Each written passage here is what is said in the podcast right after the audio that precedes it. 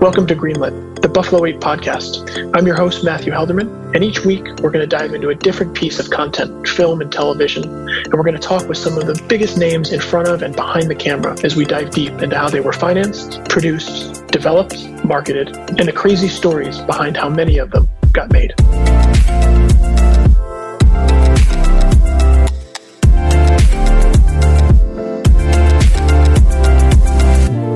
Welcome back to Greenlit, the Buffalo 8 podcast. Uh, today I'm chatting with Paul Bales. Uh, Paul is one of the partners of the Los Angeles based company, The Asylum. They're known most for sort of these mock you busters or the low budget blockbuster content. Um, we've worked with Paul a number of times over the years on projects like Sharknado, which will ultimately be the focus of this episode. Uh, Paul's background, you know, working at SAG for a number of years, the Screen Actors Guild, and also producing a lot of low budget content, uh, as in hundreds of movies, um, is really fascinating for a conversation. Uh, Paul's a great guy. We've enjoyed working with him over the years and watching their company grow. Um, as you'll hear him say in this podcast, a lot of people think of them as sort of this one trick pony overnight success. But Paul's a really fascinating guy, and the, the folks at the asylum have done a really nice job of transitioning their business into television. So, without further ado, uh, enjoy this conversation with our friend and colleague, Paul Bales. Today, I'm joined with uh, an old friend, Paul Bales from the Asylum. And, Paul, thanks for carving out the time. Happy to be here. I know we, we all have uh, more time on our hands than we usually do, so appreciate you jumping on for a little bit. We've uh, we've been fortunate enough over the years to work with the asylum on a number of projects. That's certainly fortunate the, is one way to yes. put it. That's right. D- depends how depends how nice we want to be to each other on this podcast. Uh, but but I'd say Sharknado has always been sort of the big flag in the ground. Certainly the biggest project we've worked on together, and obviously it went on to sort of be its own uh, tidal wave afterwards.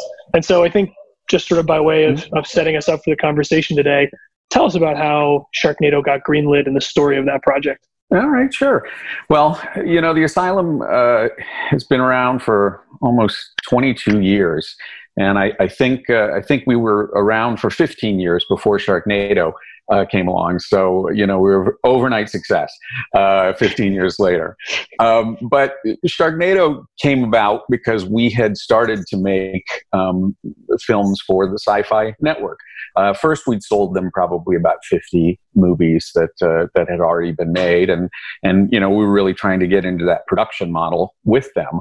And uh, we we did it, I think, around 2010. Uh, our first sci-fi film was a film called Mega Fault, uh, starring Brittany Murphy. It was one of her last films, and uh, it, it, rated very well. And so they they allowed us to continue making movies for them. And the way it would work with sci-fi uh, at the time is that you know we just pitch ideas, and they'd heard a million of them. I mean, I, the first when we first started working with them we created this pitch book of 50 ideas.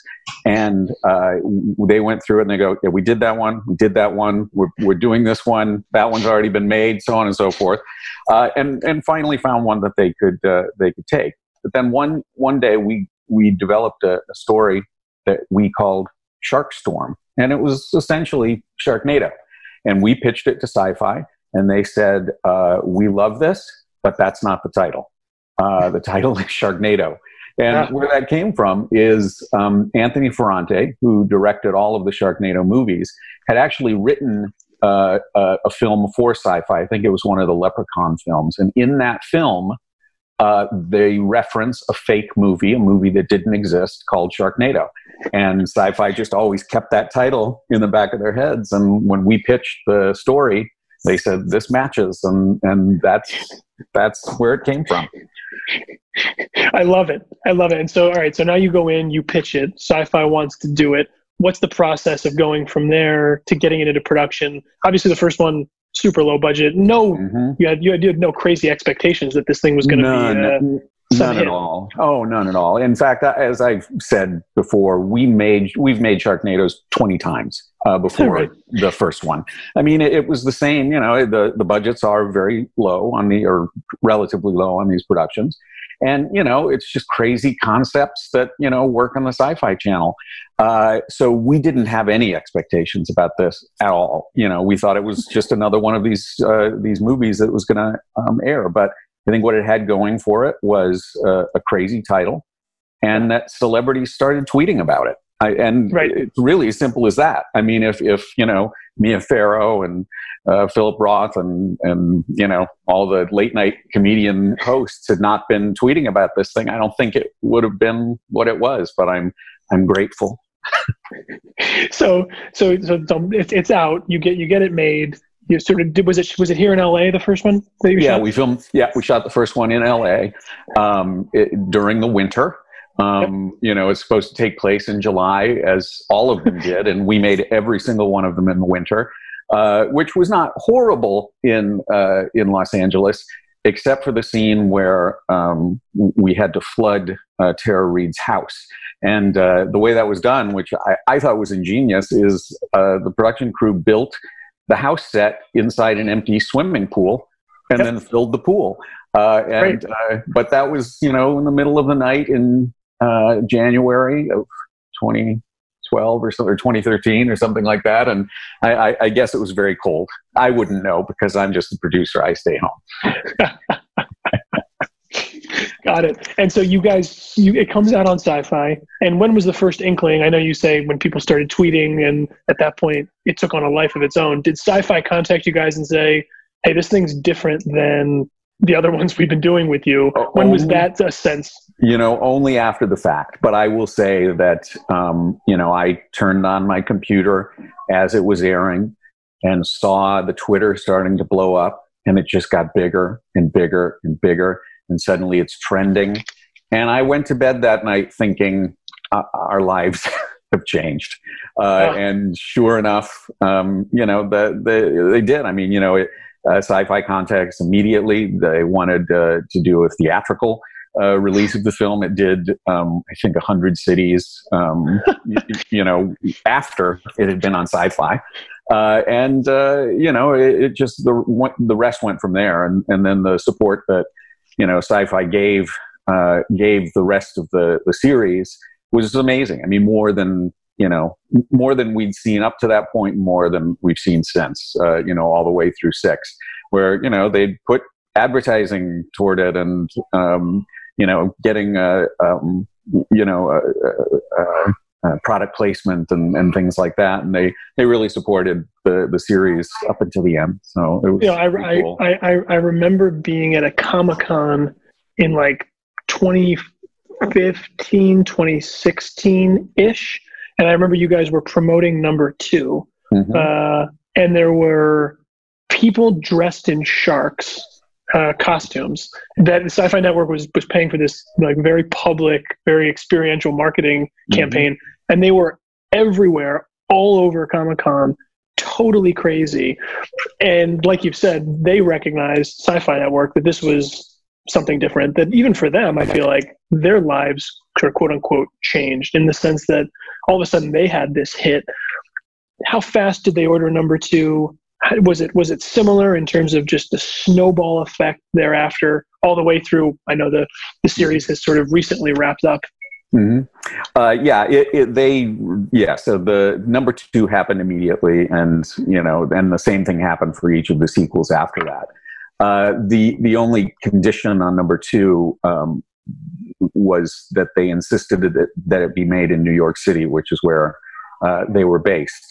Uh, and that was an experience. Um, New York City is an expensive, eh, you know, Los Angeles is considered expensive, but it's nothing uh, like New York. And uh, and again, shooting a summer film in the middle of winter in New York is a different experience than shooting a summer film in the winter in Los Angeles. Uh, but uh, but I'm happy to say that the the budget uh, was significantly higher uh, for, yeah. season, for season two, and that's another one of the good things that came about of the success of, of the first one.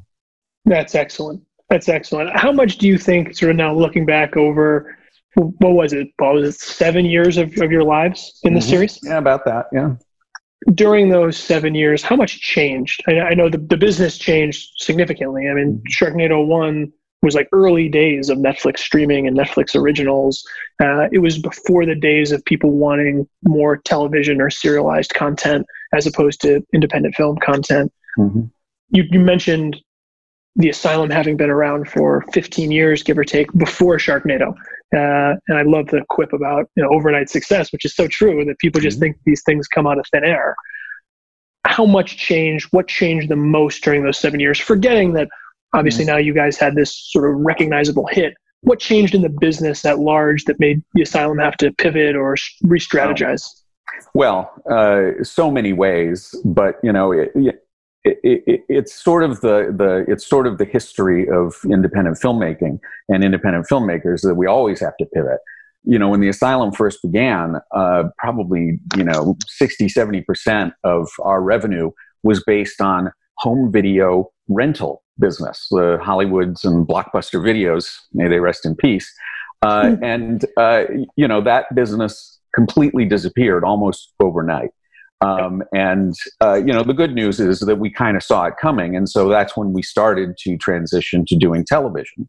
Mm-hmm. Um, but it, it was, it, it's tough because our movies, I mean, up to the day that Blockbuster went out of business, you know, they would report very well about how the films were doing and the films were doing as well as they were the you know five years earlier up to the mm. day that blockbuster went out of business so for us it was the question of where did the audience go and uh, at first it looked really good for us and, and around the same, same time that we were making the shark the first sharknado film uh, vod um, meaning the, the traditional vod that you get on your cable box uh, really seemed to be uh, where the audience went Mm. And um, the first couple of years, we did very well on this traditional VOD platforms because all of the um, all of the platforms just listed movie titles alphabetically, and so. You know, they, they've done a, a study and they found out that Americans in particular will not go past the letter L so we, it's true. So we would just title our movies with a number uh, or the letter A. And so, you know, if you look at our library, you'll see this very large number of our movie titles that, you know, they start 2010 Moby Dick. Uh, or you know uh, some other titled or apocalypse. Uh, and you know we were just killing. I mean literally we were making as much money on the vod platforms as we were from the home video. Unfortunately those platforms became a little more sophisticated uh, and they started uh, curating uh, that um, those spaces and they would no longer list them alphabetically and then it would become uh, trays of you know in theaters now or new and noteworthy and uh, you, know this great business for us almost immediately disappeared because mm. you know again americans are lazy and they don't want to go through five different pages to find something that they want to see uh, and so uh, you know that's that for us really made us gear up more and more to television productions. Mm. And so, in addition to sci fi, we started doing lifetime movies, as you know. Um, yep. And, uh, you know, we did uh, uh, an Animal Planet movie.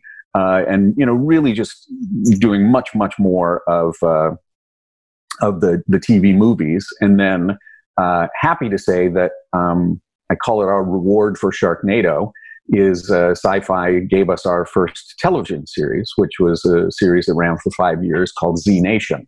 And um, you know, it it did very well all through the five seasons, but they decided at the end they didn't want it to continue. But uh, Z Nation uh, ended up uh, getting us uh, a spin-off of that series, which premiered last year on Netflix, uh, called Black Summer.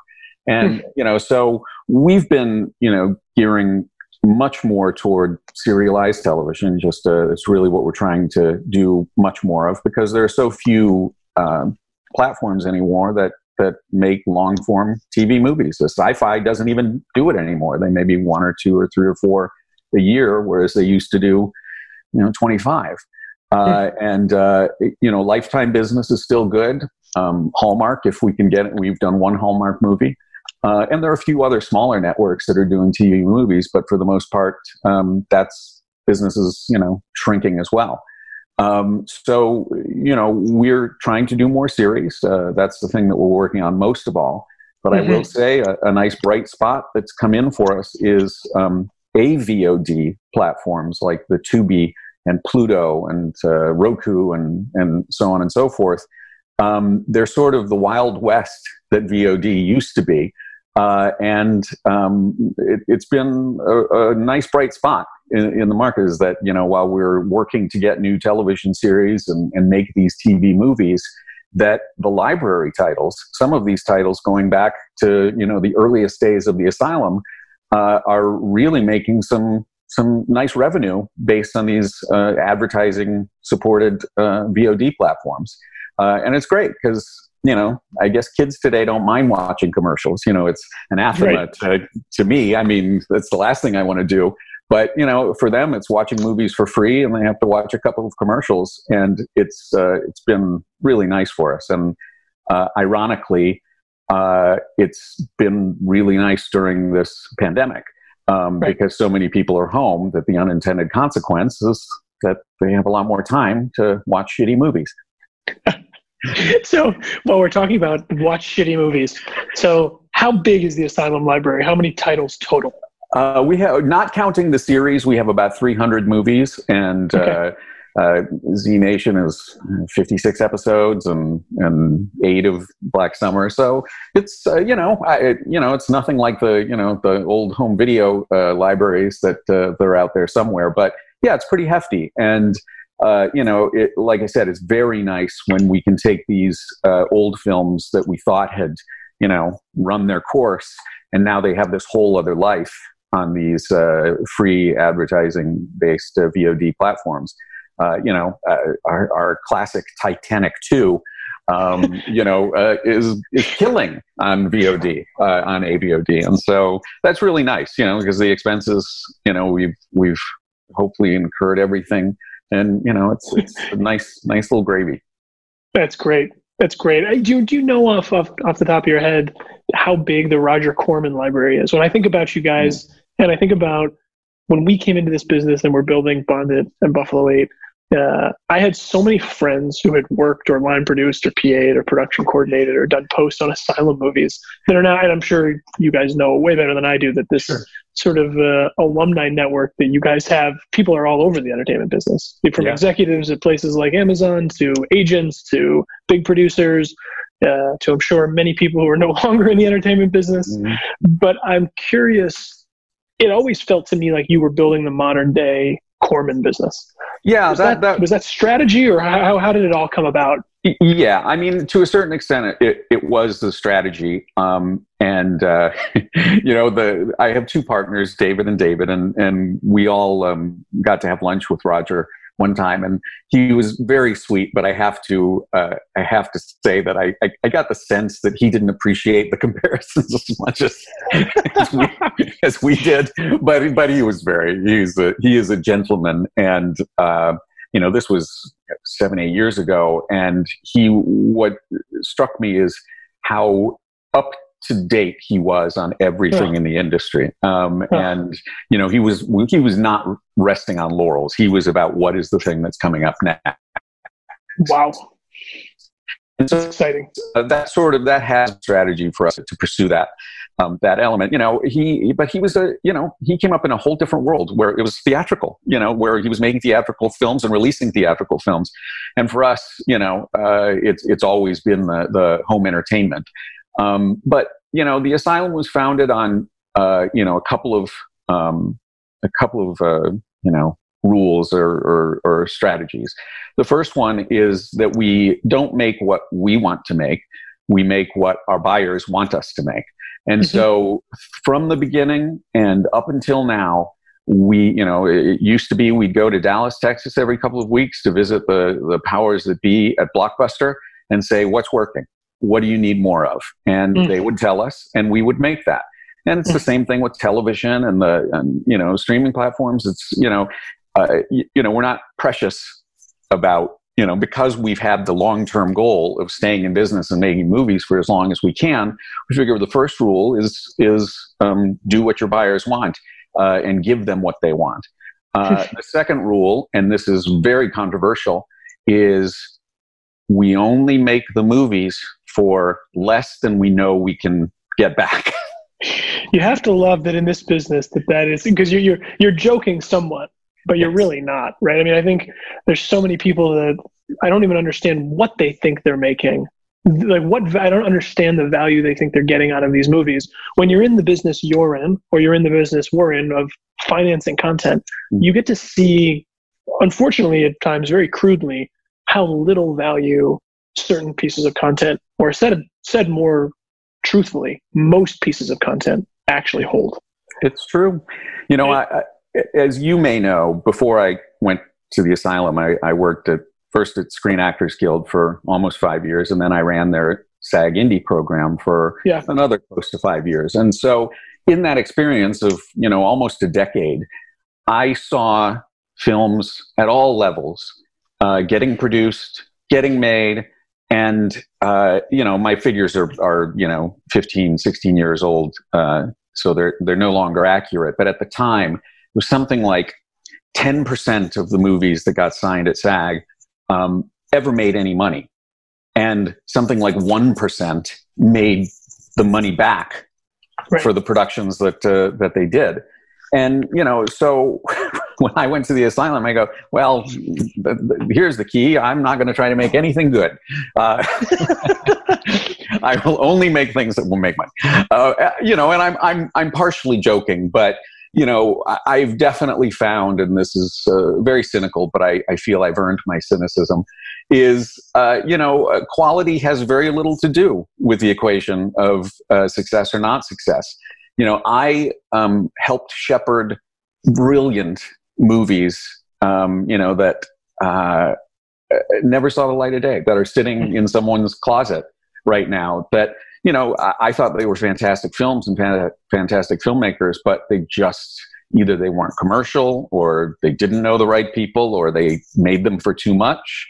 Mm-hmm. Uh, and you know, and and that is sad. Um, you know, I, I, sat in those rooms, uh, you know, as a SAG rep, and you know, I'm talking to a filmmaker who it becomes clear in the conversation that they're mortgaging their house uh, to make their movie, and you know, knowing what I know, that the likelihood is that it's going to sit in a closet somewhere, it's very discouraging. Um, but I still say, make your movie. just understand, but just understand going into it you know what what your expectations are. I mean, if your idea is to make art, make art. Um, but but don't make it expensive. Yeah. What's the third principle, Paul? You, you, the first two are really great. I'm curious if there are more. hmm, let's see. Um, I like I like the idea that the third principle is don't make anything that's good. Just make things that are going to yeah, make money. I'll, I'll, leave it there. That's it. or sharks. Sharks are right. always. uh, shifting gears, could there be another and i, I, want to come back to sharknado as a mm-hmm. franchise sure. i just mean sharknado as a case study of a successful film that breaks out if you were to expect or hope to do something like that again what would have to happen differently mm. obviously it wouldn't be sci-fi network like you've said right. because they're not really in that business anymore um, social is such a big piece of it now the cult of it all mm. Yeah, um, I, I, I don't. Um, I, I, can't imagine. You know, the the networks that are left making TV movies are you know such a specific such specific genres. Essentially, it's women in peril or Christmas movies, um, and I, I just don't know if you're going to break the mold uh, you know, on either of those uh, genres that, that that anything's gonna gonna break, break out. out. like that. Uh, I, I think that it could happen in a shorter form, and and when I say short form, I'm not talking about the you know the five minute micro movies, but you know uh, TV series uh, or mm-hmm. streaming series. Uh, you know, I, I definitely think you know we could see um, you know some breakouts coming in that way. Whether they'll come from us or not, who knows? It's uh, you know TV series, as we've learned, it's a uh, it's a lot different than making movies because uh, you know the cost outlays are so big.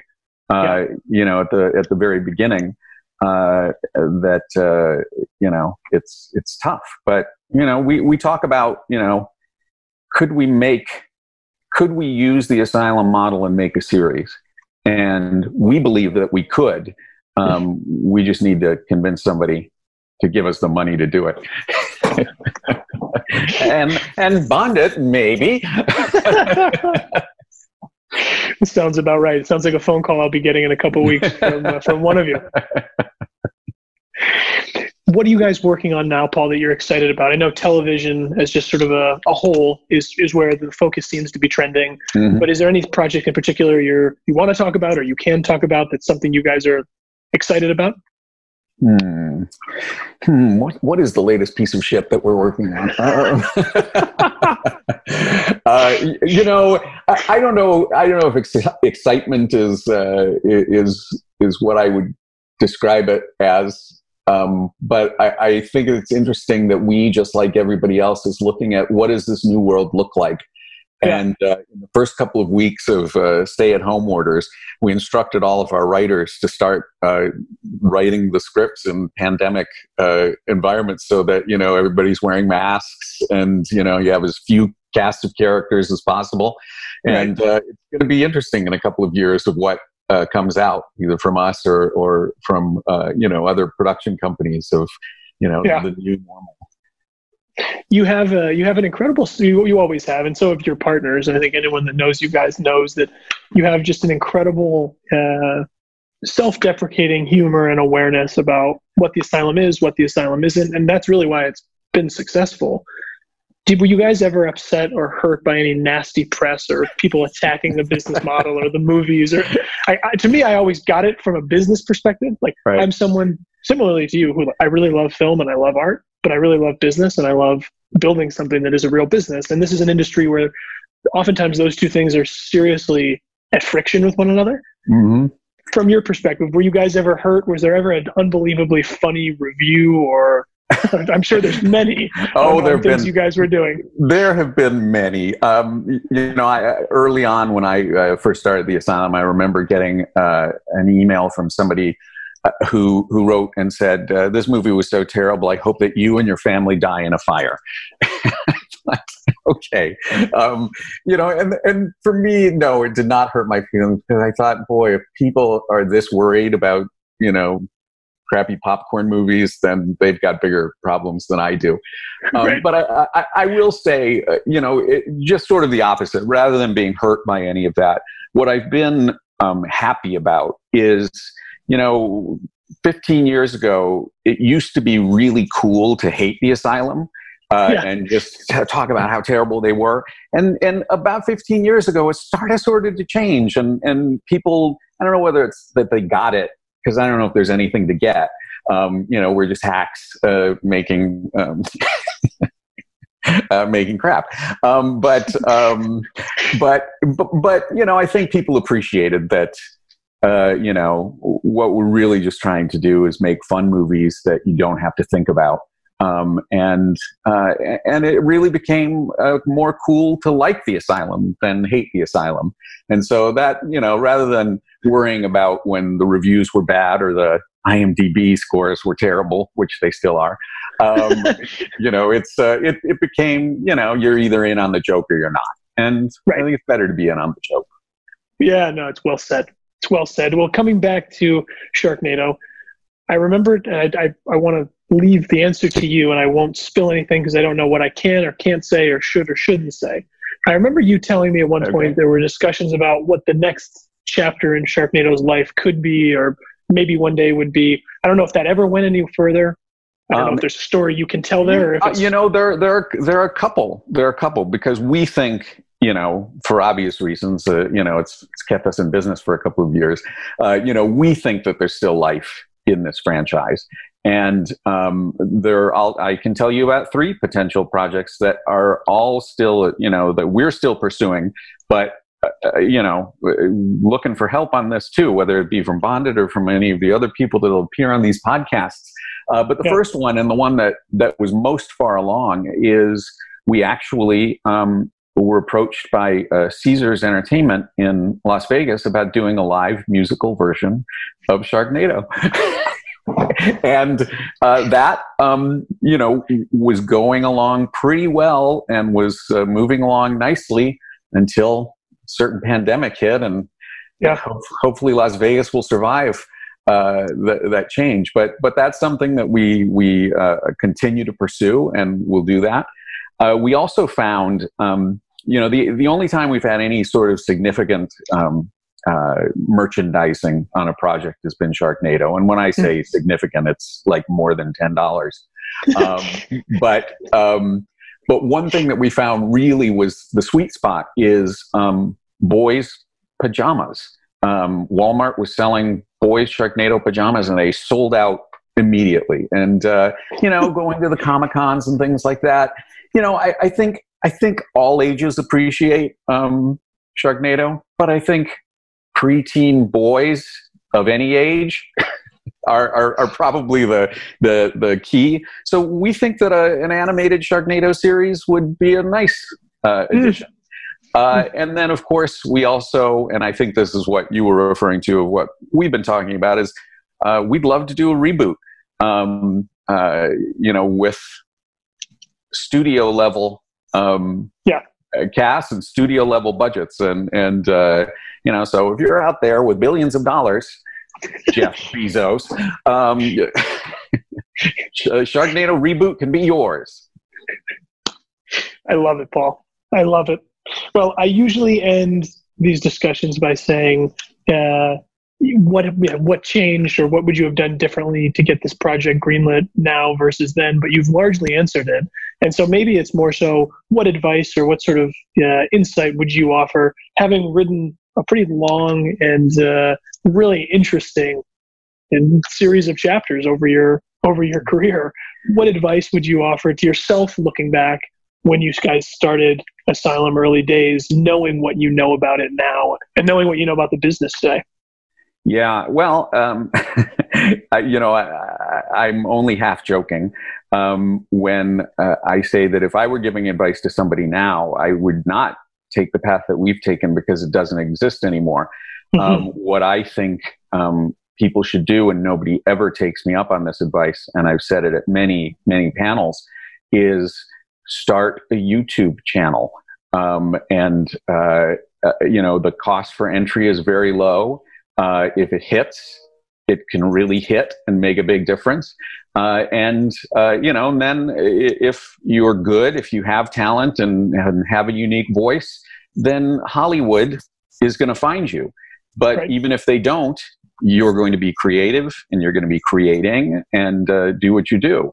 Um, I, you know, I came to this conclusion when my daughters, who are you know six and eight, you know, they would watch YouTube all the day and they were just hmm. watching videos of people opening up toys. Right, unboxing. yes. And I thought, oh my God, you're putting me out of business. But, uh, but then when you find out that these people who are making these videos are making a significant amount of money, so much so that they don't want to leave their houses, um, that uh, you know that that for me is the advice I would give somebody is get onto you know get onto these uh, video platforms uh, with something creative and unique and fun. And you know, if you don't, if you're not able to make a living at it, at the very least, um, you're you're going to be creative and you're going to be creating something. Uh, and that's the main advice I would give people. But then I'd also say uh, the one thing about the asylum, uh, you know, is you just keep doing it as long as you can. Um, you know, as we started off talking about the overnight success, I mean, it literally came 15 years after the company had founded, and the company had made over 100 movies at that point. And, uh, you know, so there's an argument to be made that, uh, um, you know, we were nothing until Sharknado, but, uh, but, you know, we were doing what we loved. And, uh, you know, we have this library that uh, you know it's paying off now, and and you know that wouldn't have happened if we'd you know given up in 2012 before Sharknado. Mm. Were there? this is this is sort of a serious question, but were there were there considerations? Were there moments? I'm sure where it was tough. It was tough going building that business, and there were moments where it felt like it made, made more sense to go do something else. And had you not stuck it out, you wouldn't have seen through the other side of that tunnel. Yeah, you know, no question. I mean, um, you know, I, I, think the first time that that um, that came about, as we talked about, was when the video uh, rental business collapsed. Uh, yeah. I mean, uh, you know, um, you know, Blockbuster and Hollywood, which were the two main uh, chains, owed us, you know, six figures uh, you know, when they went bankrupt. And of course, we never saw any of that. Uh, and, you know, there were definitely moments at that time of going, can we continue? Uh, but, uh, you know, fortunately, um, we'd done the legwork uh, with SyFy to, you know, get TV movies uh, going. And, and, you know, but it, it, but if the timing had not worked out, yeah, that would have been a, a moment of, you know, what are we going to do? was was blockbuster were they pre-buying content or was it all just a revenue share based on the activity in the stores um, it was revenue share um, but as i said we didn't move without their approval. You know right. we would literally go we'd go to dallas all the time. I love the town uh, and we'd meet with them and we'd say we're thinking about this this this and this. And they go yeah that'll work that'll work that'll work. Uh, that won't work. Um, don't do that. And usually we followed their advice, uh, and uh, and and we did the same thing up in Portland with uh, with uh, Hollywood Video, and you know that's uh, how we made it. So in a in in a way, they sort of were pre buys because we wouldn't make them until we knew that it was going to work. And you know the revenue revenue share model was uh, was great. you know it was we miss those days so much. well, it sounds it's it sounds like they were way more fair in ter- and, and honest in terms of their reporting than people that you know, do a rev share these days. Yeah, I, I think that's absolutely true, and uh, it, you know, it, it's it's it's a little frightening, and I, I don't want to. You know, I don't want to finger uh, specifically any companies that we do business with now, but you know, it's it's challenging when they can unilaterally change the terms of the revenue sharing or the you know however the payments are made and that's happened a couple of times with you know companies that we're doing business with where you know the revenue from one month can drop 50% yeah. you know just because you know decided that they need a, a bigger piece or whatever right. the the decision making comes from that but um you know so but the, but the good thing and, and i kind of alluded to this earlier with um with independent production companies and independent producers in general is we have to be nimble and we have to be able to change on a dime and right. we've done it now as i described you know three four times just in the time that i've been with the asylum which is 16 almost 17 years um, it, you know we've had to change our business model completely and mm-hmm. you know the studios are always going to be fine um, because they have more money than God. But uh, but you know they don't have to and they can't uh, change you know the way that they're doing business. But if you're an indie, you have to be able to do that. And you know I, am confident that we'll be able to uh, you know pivot to whatever the next new thing you know the kids are watching you know movies on their watch. Um, seriously. Yeah. I'm, I'm curious did you guys with that big library and with the fact that you've been able to reinvent yourselves did you ever think about launching your own vod platform where you'd be direct to your own consumer direct to your own audience? Um, you know we thought of it but we're really lazy. Um, so uh, you know it, it's it's really never been anything that we pursued but I will say, at least for the time being, that on the major AVOD platforms, the channels are specifically geared toward the asylum. Um, you know, they're, they're the asylum channel on Pluto TV and so on and so forth. And, you know, I, I always worry about the studios and how they're going to screw us, uh, especially these platforms. And eventually it's coming but you know it's just our job to keep an eye on it and figure out what you know we're going to you know do uh, when changes uh, when changes start to happen. Um, but yeah you know we think that you know even though it's they're not our vod platforms because they're so geared toward the asylum and are known as the asylum and again knocking wood presently are working that way um, you know, we've been told by some of these platforms that our channels are some of the most successful, which is nice to hear. Hmm. Um, but one thing that we're looking at, and you know, again, we're very lazy, so we haven't gotten too far, but really starting to think about can we program specifically for these platforms? You know, how, you know, why don't we do a TV series that right. you know is on, on, one of these? And again, it's just uh, you know figuring out how you do that, and then does it have a life after these VOD platforms? Uh, and you know that's something to see. It's always exciting. I love it. Well, like I, I again, I really appreciate you taking the time. Uh, I could feel. Uh, it's funny. you never really became jaded. You know, I've, I've, I've, we speak to a lot of people in this industry, and a lot of people uh, sort of look back at they sort of lose that spark that made them interested in movies or interested in making content, interested in having to reinvent yourself. You guys, uh, as much as people want to knock you down and have your, your family burn in fires because of the content you've made, uh, you, you, you've still continued to stay at the forefront and, uh, of what you guys do. So I think it's awesome and I thank appreciate you. it. Yeah, thank you. It's just that we started jaded, so you can't tell the difference. That's right. I really appreciate the time, Paul. Thank you my for, pleasure. for carving it out, and uh, hopefully we can find some more uh, A caliber content to do together. I hope so too. Thanks. Take care, Paul. Yeah, right. take care. Bye. Thank you all for listening to another episode of Greenlit, the Buffalo 8 podcast. For financing questions, feel free to contact us at BondIt Media Capital at info at bondit.us. For production, development, and distribution questions, feel free to contact us at Buffalo 8, info at buffalo8.com. We'd love to hear from you and hope you'll continue listening to the podcast episodes ahead.